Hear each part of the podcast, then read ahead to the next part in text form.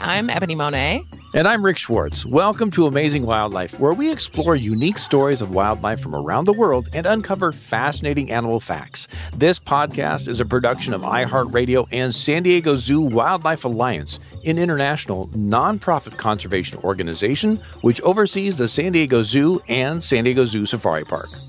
This next species has webbed feet, water repellent fur, and lives in the rivers and creeks in the Amazon. I'm talking about the world's longest otter, the giant river otter. We'll find out what makes them unique and uncover their important role in the Amazon ecosystem. We'll also speak to San Diego Zoo Wildlife Alliance scientist Dr. Adi Barocas about his five year study of giant river otters in the depths of the Peruvian Amazon. Rick, right away, I recognize differences between the look of giant river otters and other possibly more familiar otter species like the sea otter and North American river otters. I guess the most obvious difference is the large size. How would you describe the giant river otter's size in comparison to other otters? Well, you're you're absolutely right with that observation, Ebony. You know, inch for inch and pound for pound, the giant river otter of South America has definitely earned the name giant. I mean, for example, if we compare them to the North American river otter that resides right here in the United States, well, the North American river otter's average length from nose to tail is between three and four feet. Now remember, three and four feet. But the giant river otter, well, they tend to be three and a half feet to six feet in length from nose to tail. Now, get this the North American river otter weighs between mm, 11 28 pounds, depending upon the individual and male or female. But the South American giant river otter weighs between 40 and 70 pounds. Oh, and get this if you wanted to bring a sea otter into the mix, well, they're approximately four feet in length and weigh closer to 45 to 65 pounds. So, even compared to the sea otter, the giant river otters are pretty big. In fact, they are the world's largest of the 13 living species of otter. So the name fits. Are there any other notable differences, maybe like behavioral rather than physical? Well, if you're visiting the zoo or an aquarium, or even out exploring the world, and you see an otter on the surface floating around belly up, casually using its tail and feet to propel itself, well, that's a sea otter. And if you see an otter swimming mostly submerged, belly down with the top of its head above the water enough to breathe, see, and hear, well, that, my friends, is a river otter. Despite the differences in the fur and, and size and the way in which it swims, are river otters, like other otters, classified as marine mammals? Ebony, you might be surprised to hear that although sea otters are considered marine mammals, river otters are not. Even though, I mean, a lot of us think they ought to be, of course, right? although there are regions where you can find river otters in seawater, river otters are considered to be semi aquatic mammals. Now, I know it feels like we're kind of splitting fine hairs here, but let me explain. Sea otters spend most of their life in the water. In fact, they are even born in the water, no den for them or anything. On occasion, they will spend a little bit of time on land, but by far the majority of their time is spent in the water. Even when they sleep, they just float on their back sleeping. It's pretty impressive. But when we look at the river otter, well, they spend more of their time on land and usually only get into the water to hunt for their prey or their food. Now, they'll sleep on land, they have a den on land, they'll give birth to their young, and those are called pups, by the way, and they raise them in a den, so the majority of their time is actually on land. What other species are they closely related to? Giant river otters, like other otters, are in the scientific family Mustelidae, or sometimes referred to as the weasel family. But that can be misleading because it's not just weasels in the Mustelidae family. Uh, you will also find badgers, wolverines, minks, and ferrets, just to name a few. But keep in mind, when we talk about scientific family, within that family, there can be a fair amount of subfamilies and different genus that species fall into. For example, the North American river otter and the giant river otter, although both river otters, they are in different genus within the Mustelidae family. Giant river otters are described as social, and some of the other species that you mentioned, um, such as weasels, are also considered social species. But what exactly does that mean? Ebony, giant river otters are considered to be very social animals. They live in a family group uh, that is usually in the range of anywhere from four to 10 individuals, but some family groups can reach up to 20 individuals. Within this family group, there is usually one breeding pair, with other members of the family having other roles in the group.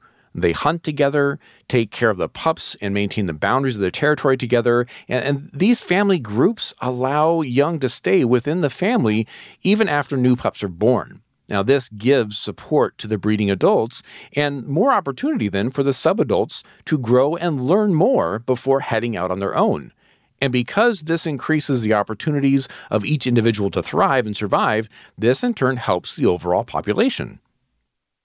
Rick, I read that giant river otters actually hunt in packs. And given their description, that sounds very intimidating. How does this work? Well, interestingly enough, Ebony, one of the giant river otter's common names is river wolf. And we all know the power of the wolf pack. For giant river otters, although they hunt in water, the power of the pack is no less important when it comes to hunting for food. The majority of the giant river otter's diet is fish, and they will work as a pack to chase the fish into the shallow waters, limiting the fish's opportunities to escape the pack. So, by working together, it increases the odds of a successful hunt, and everybody gets to eat. So, giant river otters, as you mentioned, are carnivorous. What does their diet consist of? What is the pack eating? Yes, and not only are they carnivores, Ebony, they are apex predators, meaning that they are at the top of the food chain. When it comes to their prey, they are effective fish hunters. In fact, fish make up the majority of their diet. But to answer your question, they will also hunt snakes, caiman, and crabs if fish aren't immediately available. So, Rick, I understand they use communal latrines, and that's how researchers have determined what they eat. Is that correct? Yeah, and, and just in case anyone's not sure, a communal latrine basically means the family group that we're talking about will all use the same spot to go to the bathroom. And this can actually be really good for scientists because that allows them to do what we call sort of a sampling of that that waste, if you will, to really look through what has passed through these animals to tell us then what they're eating. It actually can be a lot of really great information about what's going on in the entire environment because, again, these animals are apex predators, meaning they hunt whatever is alive in their environment. So, to get a snapshot of what's going on, there might be one portion of the river where one giant river otter family is eating mostly crabs and snakes right now, where further upriver they might be eating mostly fish. And this really helps kind of shed some light onto the health of the ecosystem. And speaking of shedding some light, I'm starting to realize just the connection between research and waste. It's it's hard to believe that so many species have a special poop story.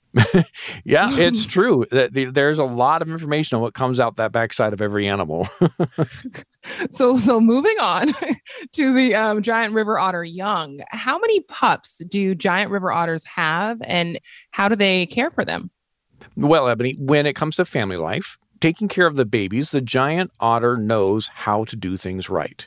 It starts off with the adults building dens in riverbanks or in the lake shores. And these dens are pretty impressive too. Uh, There's multiple entrances. They have different chambers inside. You know, it's just it's quite elaborate when you think about just this mammal digging into a riverside. Once these dens are established, the females will give birth to one up to five pups in the den, usually in the window of August and September. Now, males will take a role in raising the young too. Now, as we mentioned earlier, the family group is very important to the species. Now, moving forward a little bit, the pups will leave the den with the parents uh, a few months later, usually October, November. And this just so happens to be the dry season when the water levels are usually at their lowest, and that's actually a good thing. So the lower waters force the fish into channels and increases the number of fish found in these areas, making it much easier for the adults to get plenty of fish for the growing family, and it offers up great opportunities for the growing pups to start learning the ins and outs of catching fish. Gotta love a hands on dad. right? yes. So let's switch gears and touch on the giant river otter's impact on biodiversity. What is the giant river otter's role in South America's aquatic system? No, that's a great question because we kind of always want to remind ourselves every animal, from a small bug to a giant river otter, plays an important role. And like we mentioned before, Ebony, the giant river otters, well, they're an apex predator. And the role of an apex predator in its native habitat is very important. Now, on the surface, we know apex predators hunt the weak and unhealthy, mostly because they're the easiest to catch. But this also keeps the overall population of the prey species healthy. Now, taking it a step further, apex predators tend to keep smaller predators in balance as well. This happens indirectly as apex predators' territorial and hunting behaviors influence the territories and hunting behaviors of smaller predators. And again, like we kind of talked about already, so you ought to know this one. The other importance of the apex predator is that we can study them and what they're eating and how they're behaving to gain a better understanding of how things are going in the overall ecosystem. So, Rick, would being an apex predator be similar, like in layman's terms, to being like the top of the food chain within the habitat? That is exactly correct. Yeah, because no one really hunts them naturally, and that puts them at the top. And also because they hunt multiple species in their region, it really puts them at that very first link, if you will, of the food chain. So, although they're not hunted, giant river otters, their populations are decreasing. What's threatening the giant river otter population? Yes, Ebony, unfortunately, that is correct. The International Union for Conservation of Nature, or IUCN, does list them as an endangered species. And unfortunately, their numbers are decreasing. In fact, they were thought to be extinct in the country of Argentina since the 80s until one was discovered in May of 2021. Giant river otters face a wide variety of challenges in the wild, from hunting and trapping to logging and wood harvesting agriculture, dams being placed in the water for water use management, and get this, even mining. How does mining in the hills above the waterways impact animals that live in the river? Well, unfortunately, mining involves a lot of runoff water that is polluted, and that ends up then in the creeks and rivers and lakes. That runoff pollution contains mercury, which once it's in the water, well, it's consumed by fish and it can even enter their body as water flows over the gills. The mercury is poisonous, but it may not be enough to kill the fish right off. But as you probably recall, giant river otters are apex predators that enjoy a diet made up mostly of fish. Eating fish with mercury places more and more of the mercury into the otters and can make them very sick and even cause them to pass away. The challenges these amazing giant otters face today seem almost impossible to deal with. But like many animals facing challenges in the wild today, most of these challenges are because of human behavior. And honestly, I see that as good news because that means the solutions are within our power to find and create. Way to be positive. That's a lot for otters to overcome, but I see what you mean about the solutions are ours to find because humans are the cause of many of those challenges. And in just a moment, we're going to speak with San Diego Zoo Wildlife Alliance scientist Dr. Adi Barocas about his conservation work with the giant river otter in Peru. But now it's time for the San Diego Zoo Wildlife Alliance Minute, an opportunity for you to learn what's new at the zoo. Despite the endangered status of at least one third of all reptiles worldwide, and thus the critical need to preserve their reproductive cells. There's a lack of research in the cryopreservation or freezing of cells and tissues for these species. Developing protocols for endangered reptile sperm cryopreservation is challenging because it can be difficult to obtain sufficient sperm samples. However, thanks to a long standing partnership with the University of Florida, San Diego Zoo Wildlife Alliance's reproductive sciences team has received over 140 reptile sperm samples to analyze and develop cryopreservation techniques for many species, including green iguanas, black spiny tailed iguanas, veiled chameleons, Argentine black and white tegus, and Burmese pythons. This represents the first comparative comprehensive attempts to develop sperm cryopreservation protocols for reptiles and will serve as models for other reptile species in the future.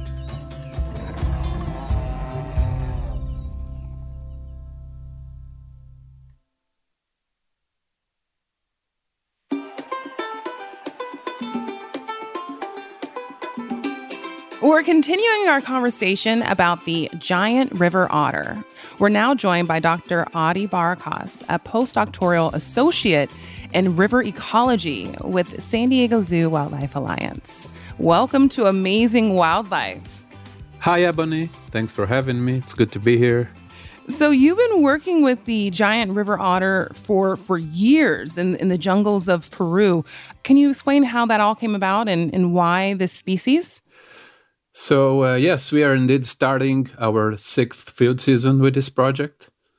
It was uh, an initiative uh, by San Diego Zoo Wildlife Alliance in combination with the WildCRU Unit with the University of Oxford both uh, institutions were interested in understanding what threatens giant otters. Wow. So, can you describe your your giant river otter research site? So, giant otters can be found in all kinds of water bodies, like swamps and rivers, but what they really like are oxbow lakes. Oxbow lakes are narrow and long bodies of water that have some connection to rivers. In oxbow lakes, there are predictable amounts of fish and more good places for giant otters to rest and to build their dens. Our study area includes oxbow lakes that are protected with limited access to people, and oxbow lakes that are exposed to human activity like fishing and gold mining. And how do you go about tracking a giant river otter in the Amazon?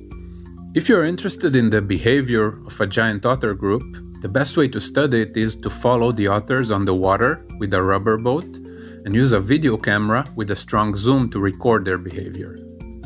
If you want to understand demographic processes, which means how many of the otters survive from year to year and how stable are the populations, all you have to do is take a picture of the front of their necks. Each giant otter has unique neck marks that are very useful for us because this way we can learn about their life history without having to actually capture and mark the animals. So, you've observed a lot of mining inside giant river otter habitat. How does this affect the otters? This is a good news, bad news situation. I'll start with the bad news. Fish are less abundant in areas with gold mining, which means there is less food for giant otters.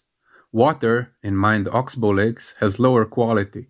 Also, much more of the bank habitat is cleared and degraded, which makes it more difficult for otters to build dens and find good resting sites. Now, the good news. The good news is that we found giant otter groups in places that we once thought were unfit for them to live, like abandoned mining ponds with murky water and overall, in the gold mining area, there are a number of stable family groups. This suggests that if in the future gold mining stops and we put some effort into the recovery of Amazon freshwater ecosystems, it is very likely that giant otters will be able to rebound to higher numbers. And this is all possible. Your work and your research is made possible with the help of partners. Can you talk about the collaboration with partners? Yeah, we work with Peruvian authorities like the Forest Service and the local National Park Service, and with several nonprofit organizations, for example, the Frankfurt Zoological Society. The Giant Otter Conservation Project also has a team that works with local communities, which has formed strong partnerships with local leaders and school teachers. I want to take this opportunity also to shout out to all of the field assistant and volunteers and drivers and workers that make our project possible. And when you talk about community members and, and volunteers, how are these community members helping? How, for instance, are our teachers helping? So it's becoming more and more evident for wildlife biologists that conservation projects cannot succeed without the involvement of local populations. Our great Peruvian community team focuses on understanding the awareness of people to the environmental consequences of their activities and their willingness to collaborate for more sustainable practices. More importantly, community team members give workshops in local schools, mediated by the teachers and the principals, in which they teach the kids about the area's animals and plants and share with them the results of our studies and also some cool giant otter videos. So, how does educating the next generation, how do researchers hope this will help the giant river otter?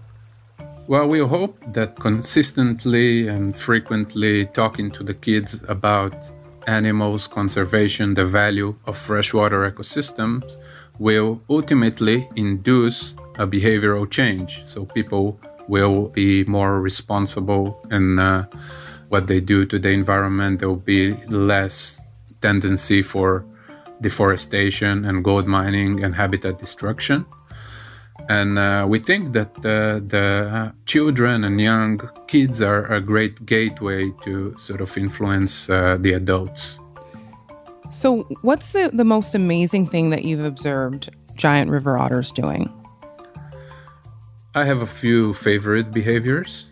For example, when giant otters catch a fish, they must eat it on the water surface, but they also have to protect it from the other otters especially cubs, trying to snatch it from them. Their mouth is full, so they have to make a sound from the nose, and it sounds exactly like Chewbacca. I also really enjoy seeing giant otters lying in the sun and grooming on logs by the water. They sometimes make otter piles and step on each other to move around. This is also where you learn about the social dynamics of the group. Another cool observation we sometimes get a chance to see is giant otters' families taking cubs for swimming lessons. They carry them in the mouth to open water and get into a really tight formation, so if one adult gets tired and drops the cub, then another one can pick it up and carry it along. The cubs gradually become independent and learn to swim in the water. So they are not born just swimming, they, they actually have to learn to swim?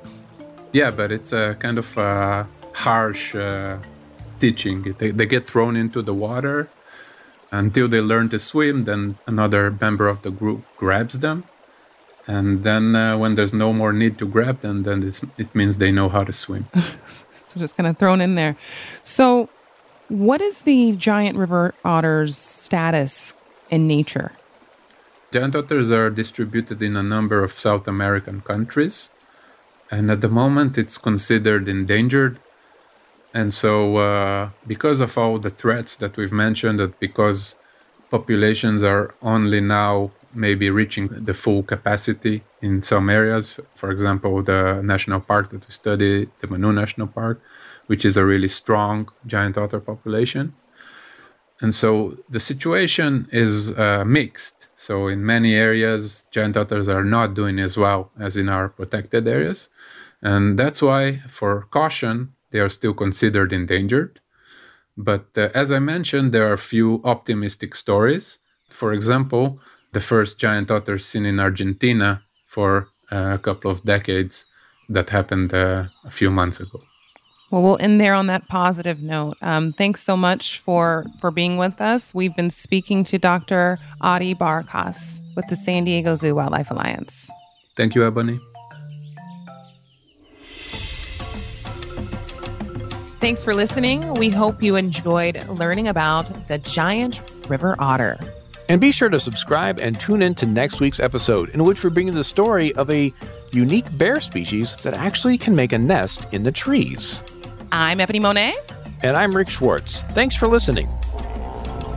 If you would like to find out more about San Diego Zoo Wildlife Alliance, please visit sdzwa.org. Amazing Wildlife is a production of iHeartRadio. Our producer is Nakia Swinton, and our executive producer is Marcy DePina.